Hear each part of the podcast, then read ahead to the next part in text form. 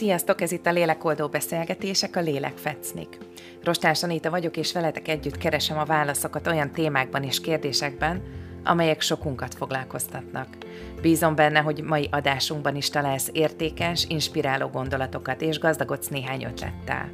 Lelkünk kis fecnikre írt üzeneteinek megfejtéséhez szeretnék hozzájárulni, annak érdekében, hogy mindannyian együtt békés és örömteli életet élhessünk.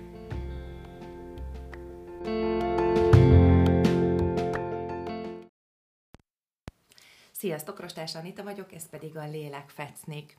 Ebben az epizódban tovább folytatjuk korábban megkezdett témánkat, ami pedig az életközepi válság, illetve a kiégés volt, és beszéltünk már nagyon sok mindenről. Beszéltünk arról, hogy mi vezet idáig, hogy kerülünk ebbe az állapotba, hogyan ismerhetjük fel, mik az ismérvei ennek az állapotnak. Beszéltünk arról, hogy amikor már megoldásba lendülünk, mondjuk így, akkor milyen lehetőségeink vannak, hogy mi az, amit érdemes figyelembe venni és önvizsgálatot tartani. De nézzük meg ezeknek a, az állapotoknak e, a, a fázisait egy kicsit részletesebben. Tehát mit, mit tudok én tenni annak érdekében, hogy hogy oké, okay, beszéltünk arról, hogy mi kell, mik, hogy jutottam el idáig, mi kellettek, mik torlódtak össze, hogy jelentkezett ez a feszültség, de lássuk be, akinél ez megjelenik, az általában azért nem tudatos erre, hiszen hogyha korábban már tudatos lett volna, akkor nem kerül egy ilyen kritikus állapotba, nincs ö, demotivált állapotban, nem kerül depresszióba, stb. stb. és nem érzi magát eszköztelennek, tehetetlennek és kétségbe esetnek.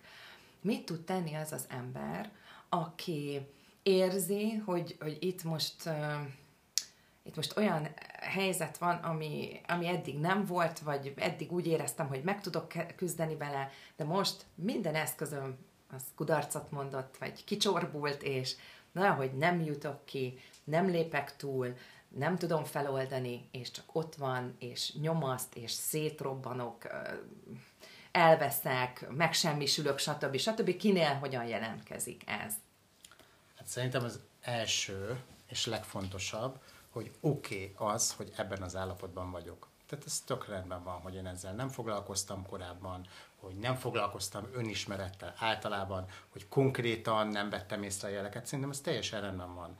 Ha ezt um, tudod mondani magadnak, talán így első lépésben, akkor az egy fontos kiinduló pontja lehet, hogy teljesen rendben van. Mindannyian átmegyünk ezen, ilyen-olyan módon átmegyünk ezen a folyamaton. Tehát mondhatnám, rossz hír, semmi unikális nincs ebben. Ez, ez az első.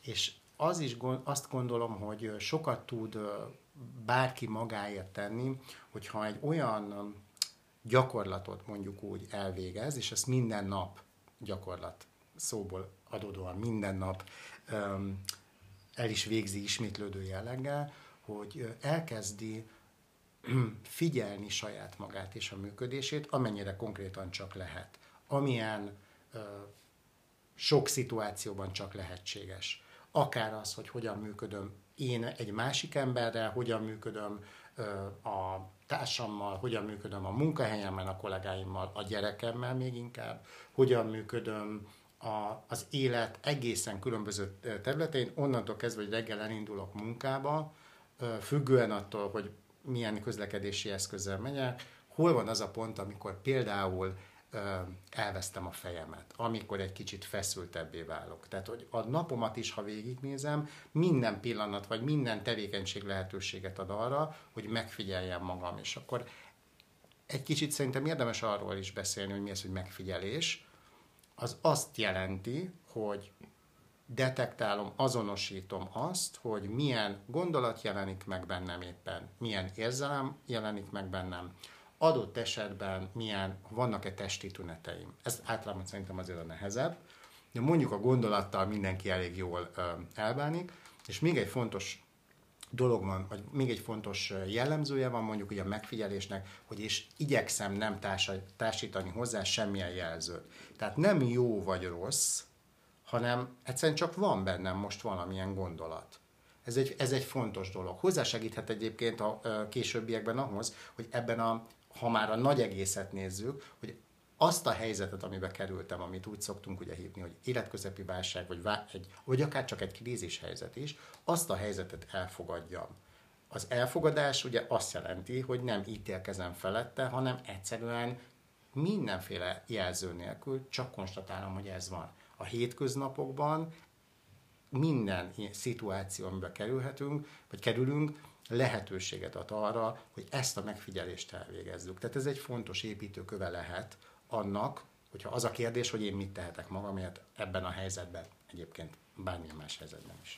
Hát akkor, ha jól értem, akkor azt akarod mondani, vagy azt szeretnéd mondani, hogy, hogy érdemes egy, egy olyan konkrét helyzetleírást adni saját magunk számára, amiben nem analizálunk és nem minősítünk, pusztán megfigyelőként vagyunk jelen. Igen, de nem helyzet, tehát úgy helyzetleírást, hogy nem kezdünk el történetet mesélni. Pontosan nem, nem rakunk, analizálunk, nem, nem, nem, nem, hanem, hanem csak hogy konkrétizáljuk mi is, mert szerintem ez egy nagyon fontos lépés, aki még soha nem csinált ilyet, hogy, hogy elmondjuk tulajdonképpen, hogy mi történt, de a legfontosabb része ennek az, hogy reflektálok, ez az önreflexia, reflektálok a saját érzéseimre és érzeteimre. Tehát a konkretizálás az nem a sztori gyártásban ö, manifestálódik, hanem pontosan nevén nevezem azt, hogy most mi történt bennem érzelem és érzet szintjén.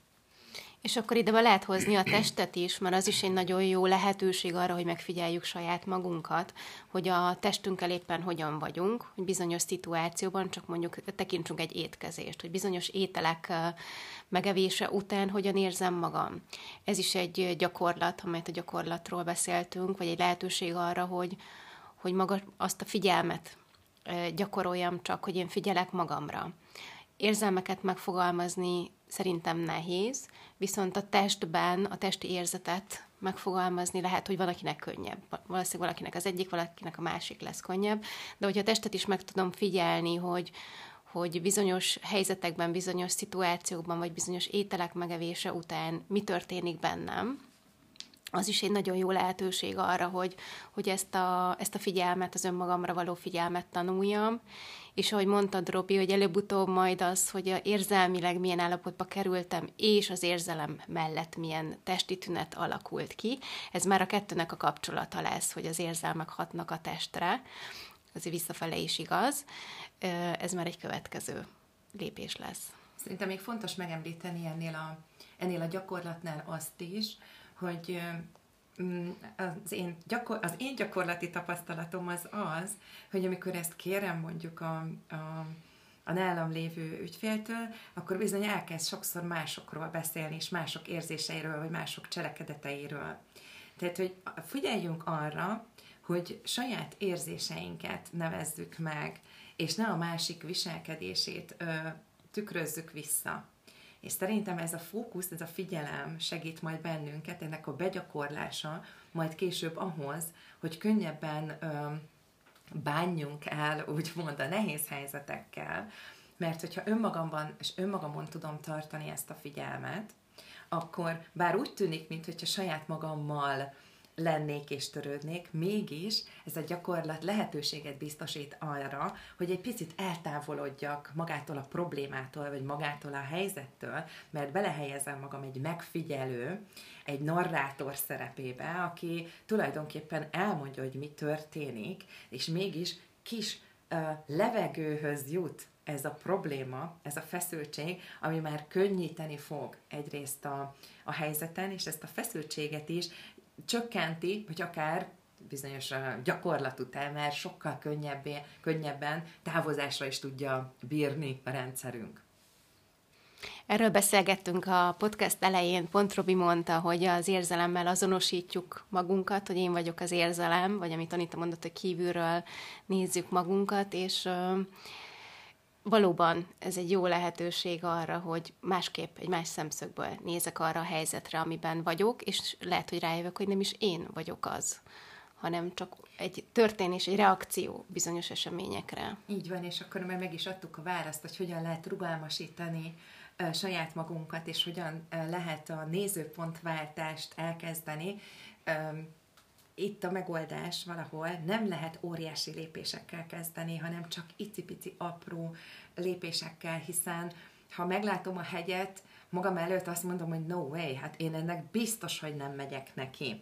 És ez okozza ezt a kétségbeesést is, a magát a válságot, hogy olyan kicsinek, gyengének, erőtlennek, tehetetlennek, és, és egyáltalán semminek érzem magam abban az adott helyzetben, nincs töltet, nincs ö, munícióm, nincsen semmi, ami hajtan engem előre, mert elveszítettem a motiváltság, minek nekem ez a hegy, ez csak idejött elém, fenének kell, majd most kerülhetem, vagy majd, majd várhatom, hogy eltűnjön, bármilyen koncepcióm lehet azzal kapcsolatban, ami eddig volt, hogy majd mi fog történni, hogy oldom meg magamban ezt a, a feszültségkezelést, valójában így ilyen icike-picike gyakorlatok segítségével építem fel én is, jó magam, azt a folyamatot, amiben meg kell, hogy tanuljuk azt, amiről eddig még nem beszéltünk, hogy nagyon sokszor a magát a, a krízist, válságot, vagy akár a, a pánikot, vagy a depressziót az okozza, hogy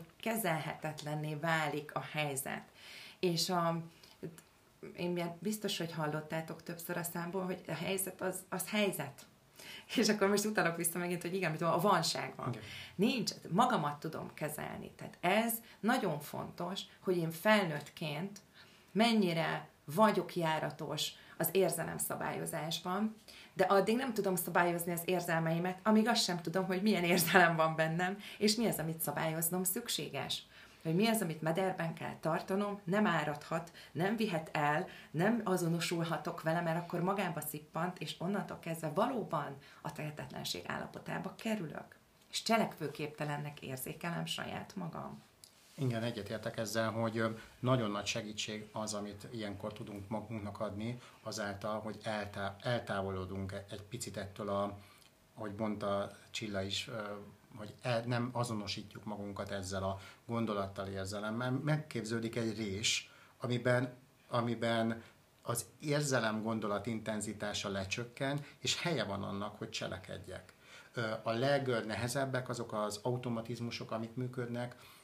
Közben mosolyogtam, eszembe jutott, hogy hosszú évekig jártam úgy reggel munkába, hogy vezettem, már a, amikor mm, elindultam, elindult bennem az a feszültség, amit a reggeli dugó okozott vagy okozhat, és teljes öntudatlanságban csináltam végig ezeket a reggeli ö, utakat évekig, évekig, míg valahogy valami, nem tudom, segíts, külső segítséggel, vagy isteni segítséggel, volt egy pillanat, amikor amikor rajta kaptam magam azon, hogy Jézusom, hát én ebben vagyok, hogy itt minden reggel úgy érek be a munkahelyemre, hogy már a, nem tudom, minden idegszálam uh, égnek áll. Rongyokban. Rongyokban, és, és onnantól kezdve elkezdtem egy picit játszani azzal, hogy jé, tulajdonképpen itt most reagálhatnék másképp is erre, erre a helyzetre, hogyha uh, hogyha, hogyha nem azonosítanám magam milyen mértékben ezzel a düvel vagy feszültséggel, aminek akkor még messze nem voltam ott, tartottam ott, hogy utána tudjak járni, hogy mi ennek az alapja, vagy honnan jöhet ez bennem, vagy honnan keletkezhet. És abban a, abban a helyzetben volt egy rés, abban a pillanatban, hogy megfigyeltem azt, hogy jé, micsoda dűlett rá rajtam e, ilyen-olyan közlekedési szituációban, hogy elinduljak a cselekvés, tehát a megoldás útjába. De abban a részben, amikor megfigyelem, akkor képződik meg az, hogy elfogadom, hogy ez itt most tök mindegy, hogy miért bennem van. Na most az az érdekes, hogy ez hogy kapcsolódik az életközötti válsághoz. Nem csak a közlekedési helyzet, hanem hogy ez a gyakorlat, amiről itt most beszélgetünk. És az a nagyon fontos, hogy megerősítsem azt talán ebben a helyzetben, hogy én is valamit tudok tenni. És ez biztos, hogy tudod tenni magadért, hiszen rendelkezésre áll az az élményanyag, ami történik veled a, a, a napok, a minden nap során, hogy ö, ö, megfigyeld magad, legyen ismeretanyagod arról, hogy a különböző helyzetekben hogyan működsz, és egyúttal ö, el is távolítsd egy picit magad ezektől a helyzetektől, hogy megképz, megképződjön az, hogy te már tudsz cselekedni. Tehát akkor nem a feszültségből, nem a hiányból, nem a, a sértettségből, bármi, ami ehhez kapcsolódik, nem abból fogsz cselekedni, hanem ebben a megfigyelt állapot, vagy ebben a résben már egy nyugodtabb, azt, azt veheted észre, hogy ha megfigyeled magad, akkor annak az érzelemnek, a gondolatnak az intenzitása leesik. Ez a hatásmechanizmusa, és abból már, abból már könnyebb cselekedni, és más minőségű válaszok születnek, és nem az az, az, az önkéntelen reakció, hogy beengeded vagy nem engeded be az illetőt, ha most vezetésről beszélünk, hanem, hanem elképzelhető, hogy olyat is húzol, amit korábban nem gondoltál magadról, hogy egy ilyen helyzetben meg tudsz tenni. És ez igaz az élet összetettebb helyzeteire is, értelemszerűen, hogy elindulhat egy olyan folyamat, aminek ez egy első fontos állomása lehet, hogy te egy nagyobb problémádat, ahogy fogalmaztál, egy sokkal összetettebb, sokkal bonyolultabb helyzetet is kezelni tudj. És itt bizony meg kell említeni azt, ami nekem eszembe jutott az a szó, hogy kényelem, hogy amit te is említettél, ezek az ösztönös dolgok, hogy megyek reggel, és automatikusan jönnek. Ugye az eddigi működésünkben is az, hogy valamit megszoktunk, hogy valami automatikusan működik, az nem kerül enne, annyi energia befektetésbe, hiszen automatikus, ezért hívjuk így, mert ez már egy kialakult minta. Viszont ahogy én elkezdek figyelni magamra, vagy ahogy te mondtad, a forgalmat megfigyelni, hogy én mibe vagyok, az bizony több energia.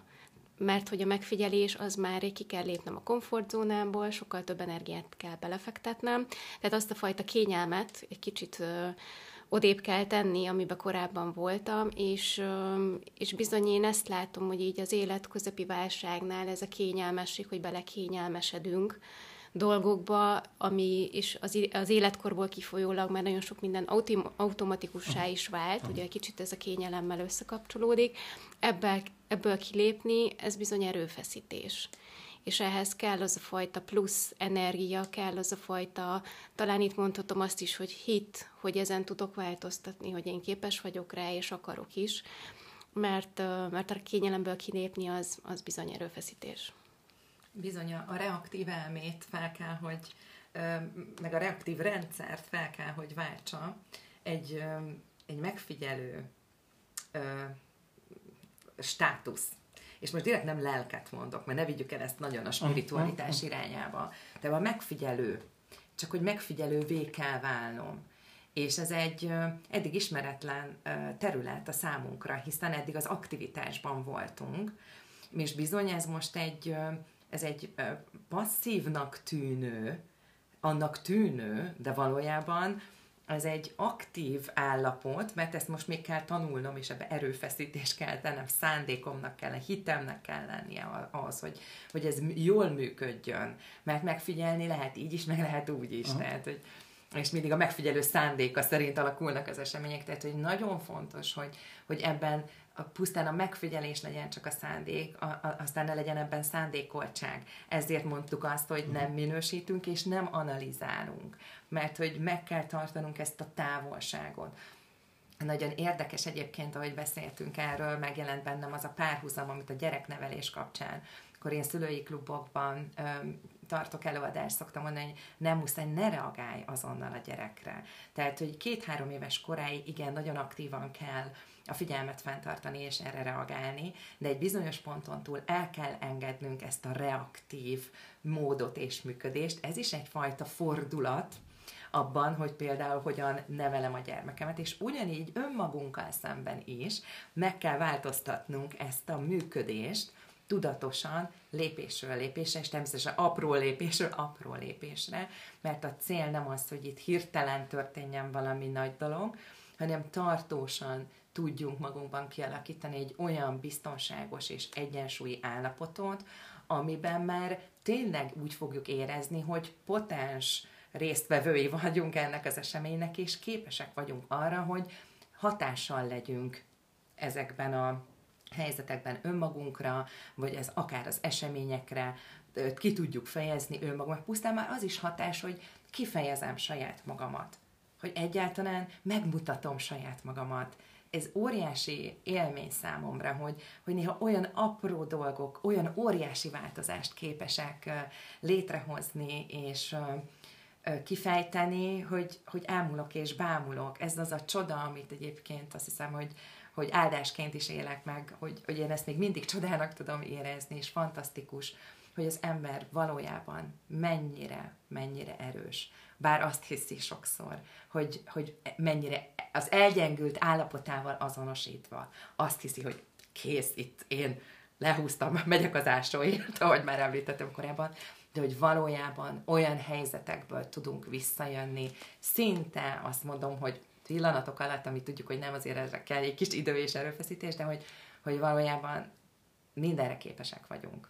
És ez a pici lépés, ez valóban nagyon fontos. Most eszembe jutott az egyik páciensem, aki pont mesélte, hogy megbeszéltük, hogy milyen életmódbeli változtatás lenne szükséges az ő egészségi állapotának a javulásához, és hát teljesen összeomlott, hát ez biztos nem, mint ahogy mondtad, ott a hegy, hát ezt utira nem mászom meg és akkor kialakítottunk pici lépéseket, hogy hogy lehet, és akkor egyszer csak így, így felhívott, hogy képzeld el, le tudtam tenni a kávét.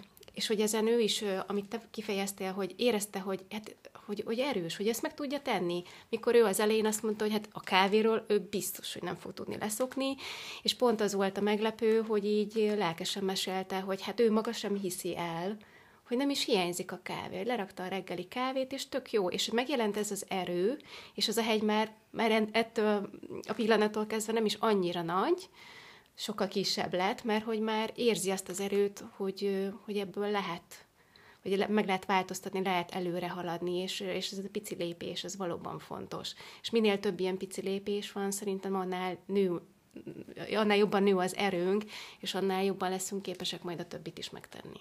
Igen, Érinkor nagyon sokszor azonosítjuk magunkat, a kávé, meg én egyek vagyunk. És ez egy veszteség élmény. És akkor én azt gondolom, hogy nekem valamit el kell engednem, az ugye hát ez mérhetetlenül fájdalmas és megterhelő, biztos, hogy nem.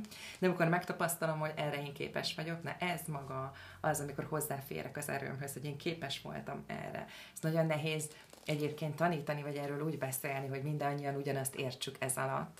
De, de valójában ez a folyamat játszódik le, hogy képes vagyok-e elengedni az eddigi gondolati struktúráimat, vagy érzelmi berendezettségemet és kondicionáltságomat, és fel, felépíteni valami teljesen mást, vagy módosítani, változtatni annyira, amennyire én is módosultam és változtam. De ez valójában egy korábbi struktúra, egy korábbi kondicionáltság el veszítését jelentheti a rendszer számára, hiszen attól meg kell válnia, és ezért, amikor ezt megteszem, akkor, akkor férek hozzá ahhoz az erőközpontomhoz, ami egyébként szükséges ahhoz, de ez majd egy következő témánk lesz, ami segít nekem abban, ami megint nagyon fontos, hogy ebben tudjak is haladni, vagy egy következő bukkanós során ne kerüljek újabb válságba vagy krízisbe, hogy hogyan tartom meg a határaimat, vagy hogyan tudom rugalmasítani akár a határaimat is. Muszáj kapcsolódjuk a kávés témához, mert ez is egy érdekes dolog, hogy ha egy korábbi állapotomban lettünk volna ebben a beszélgetésben, egy jóval korábbi állapotomban, akkor valószínűleg úgy működtem volna, hogy még részletesebben szerettem volna, hogyha már beszélnénk, hogy mit szeretnénk üzenni, milyen legyen ez a beszélgetés, milyen konkrét üzenetek hangozzanak el, honnan, hova akarunk eljutni. Nem hiszem, hogy ma, vagy amikor elkezdtük ezt a beszélgetést ma, akkor gondoltam volna, hogy a kávéhoz fogunk eljutni, de nekem is van kávés élményem, ami csillához kapcsolódik, és muszáj itt megosztanom. Mégpedig pont ez, hogy nagyon sokáig kávéval indítottam én is, mint sokan mások a, a reggelt, és aztán nem is tudom, valahol olvastam, ez lehet, hogy Csilla tanácsára, citromos vizet kezdtem el inni reggel, és akkor döbbentem rá, hogy valójában igen, a kávét az íze miatt is isszuk reggel, de még inkább azért, hogy energizáltabbak legyünk. És nem hittem el, hogy egy pohár citromos víztől energizáltabb állapotba kerülök, mint a kávétól. És hogy ez miért fontos? Hogy amikor ilyen változtatásokat, ilyen pici változtatásokat hajtunk végre az életben, akkor pont ha az életközepi válsághoz kapcsolódunk, akkor pont azt, az, azt a képességünket kezdjük el edzeni, hogy egy helyzetben, amiben teljesen kilátástalannak látjuk magunkat, vagy a helyzetünket, valamit teszek mégis magamért. Ez az első pici, apró lépés, hogy megfigyelem magam, adott esetben ebben a konkrét helyzetben, hogy nem iszom reggel kávét, hogy valamit mégis tettem, egy pici apró lépést azért, hogy utána már mondjuk egy nagyobb problémacsomagnak, vagy egy nagyobb kérdéseknek is hozzá tudjak látni. Tehát nem azt mondtuk, vagy nem azt mondjuk a mai adásban, hogy az életközepi válságot el fogja mutat, mulasztani az az egyszerű gyakorlat, hogy megfigyeljük magunkat ítélkezésmentesen, de biztos, hogy egy fontos építőköve lehet annak, hogy aztán a nagyobb problémával is szembe menjünk. Így van, köszönöm szépen a, a mai beszélgetést, innen folytatjuk. Remélem, hogy itt lesztek velem legközelebb is. Sziasztok! Sziasztok! Sziasztok!